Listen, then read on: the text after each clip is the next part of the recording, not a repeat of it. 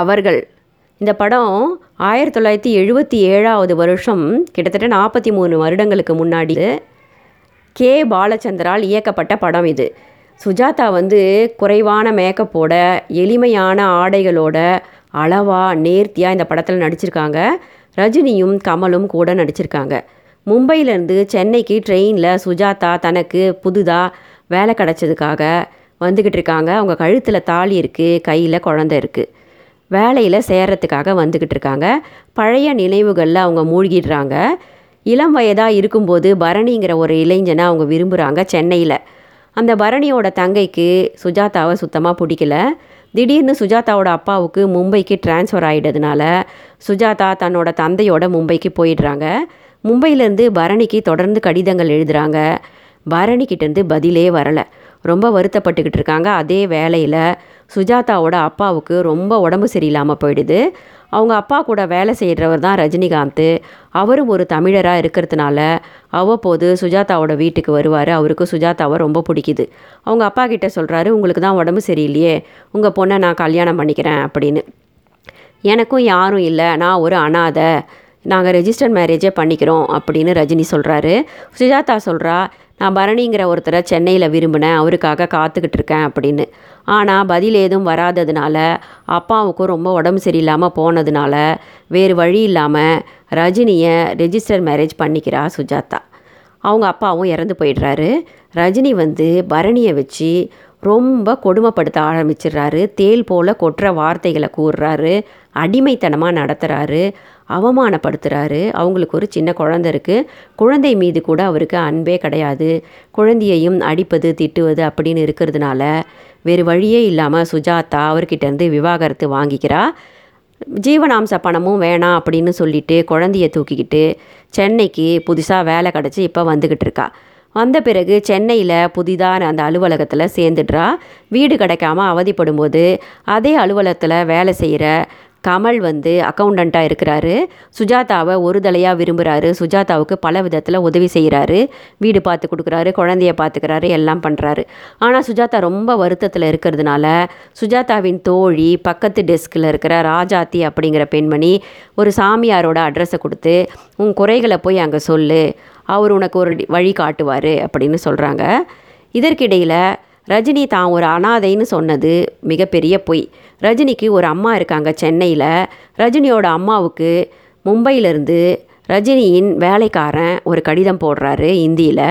அவர் அதில் என்ன எழுதியிருக்காருன்னா உங்கள் மகனுக்கு நீங்கள் பெண் பார்த்துக்கிட்டு இருக்கீங்கன்னு கேள்விப்பட்டேன். உங்கள் மகன் அனு அப்படிங்கிற பெண்ணை திருமணம் செஞ்சு ஒரு குழந்தை இருக்குது விவாகரத்தும் பண்ணிட்டாரு. உங்கள் மகன் ரொம்ப மோசமானவர். அவருக்கு வேறு ஒரு பெண்ணை திருமணம் செஞ்சு அந்த பொண்ணோட வாழ்க்கையும் கெடுத்துடாதீங்க.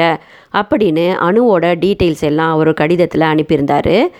ரஜினியோட அம்மாவும் தன்னுடைய வருத்தத்தை சொல்கிறதுக்காக அதே சாமியாரை போய் பார்க்க போகிறாங்க முன்னாடி போன சுஜாதா அந்த சாமியார்கிட்ட தன் பேர் அனு தன்னுடைய முன்னாள் கணவன் பேர் ராமநாதன் அவர் இந்த ஒரு அலுவலகத்தில் வேலை செய்கிறாரு அவர் என்ன விவாகரத்து பண்ணிட்டோம்?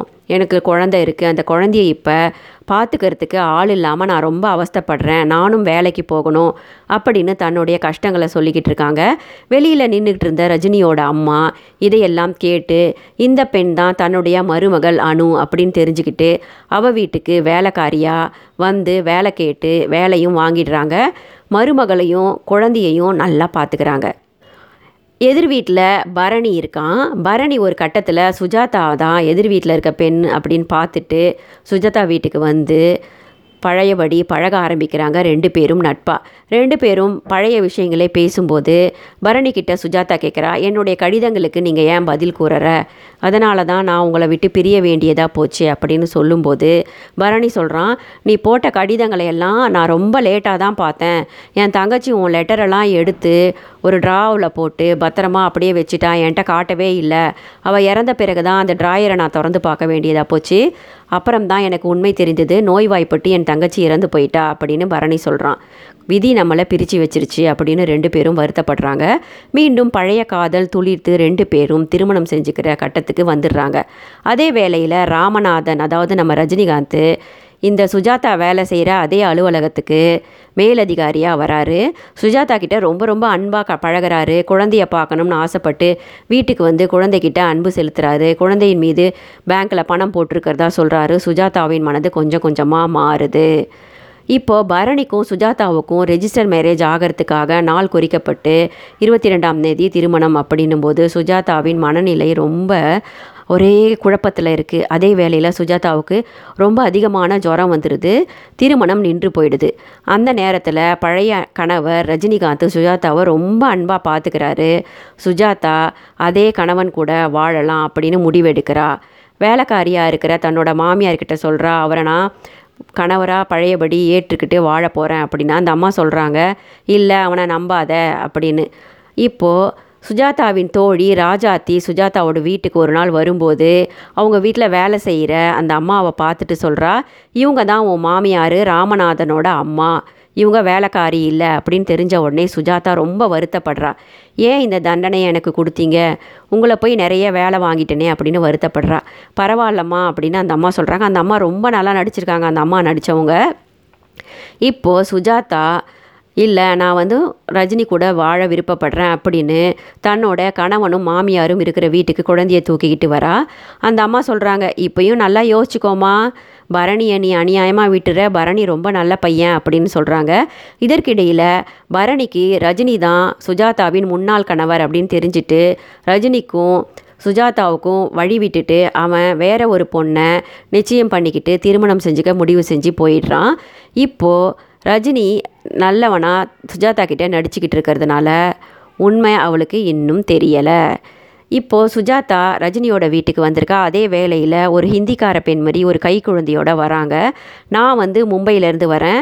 ரஜினியோட நான் மனைவி அப்படின்னு அவங்க சொல்கிறாங்க சுஜாதாவுக்கு ரொம்ப ஆச்சரியமாயிடுது.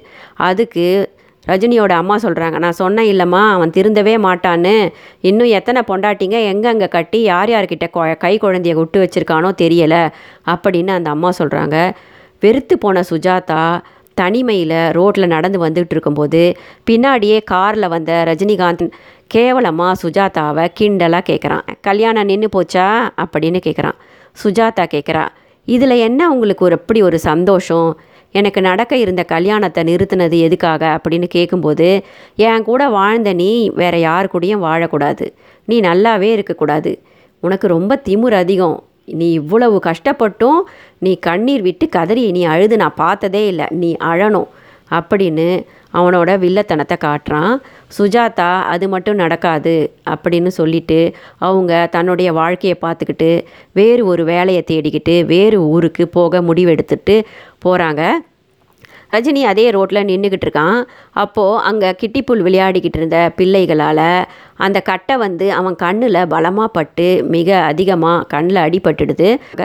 வேறு வேலை கிடச்சிட்டதுனால சுஜாதா ட்ரெயினில் ட்ரெயின் கிளம்புறதுக்கு முன்னாடி காத்துக்கிட்டு இருக்காங்க. அதுக்குமே ஒரு தலையாக காதலிச்ச கமல் தான் உதவி செய்கிறாரு ஒரு கட்டத்தில் கா கமல் வந்து பார்த்திங்கன்னா தான் வச்சுருக்க ஜானி அப்படிங்கிற ஒரு பொம்மை சொல்கிற மாதிரி சுஜாதா கிட்ட தன்னுடைய காதலை வெளிப்படுத்துகிறாரு ஆனால் சுஜாதாவுக்கு புரிந்தாலும் புரியாததுபடி விட்டுடுறாங்க அவங்க மேலும் ஒரு துணையை தேடிக்க விருப்பம் இல்லை வரிசையாக துணையை தேடிக்கிட்டே போயிட்டு இருக்க முடியுமா? இப்போது சுஜாதா ட்ரெயினில் உட்காந்துக்கிட்டு இருக்காங்க கமலுக்கு நன்றி சொல்லிட்டு ட்ரெயின் கிளம்புது. பக்கத்தில் இருந்த குழந்தைய காணலை. பயந்து போயிடுறாங்க சுஜாதா. பக்கத்தில் இந்த குழந்தை இல்லைன்ட்டு தேடிக்கிட்டு இருக்கும்போது எதிரில் மாமியார் குழந்தைய கையில் வச்சுக்கிட்டு இருக்காங்க நான் வந்து உன் மாமியாராக வரலம்மா. இந்த குழந்தைக்கு ஆயாவாக வரேன் அப்படின்னு சொல்கிறாங்க இல்லை அம்மாவா வாங்க அப்படின்னு புது வேலையை தேடி புது வாழ்க்கையை தேடி போகிறாங்க நன்றி.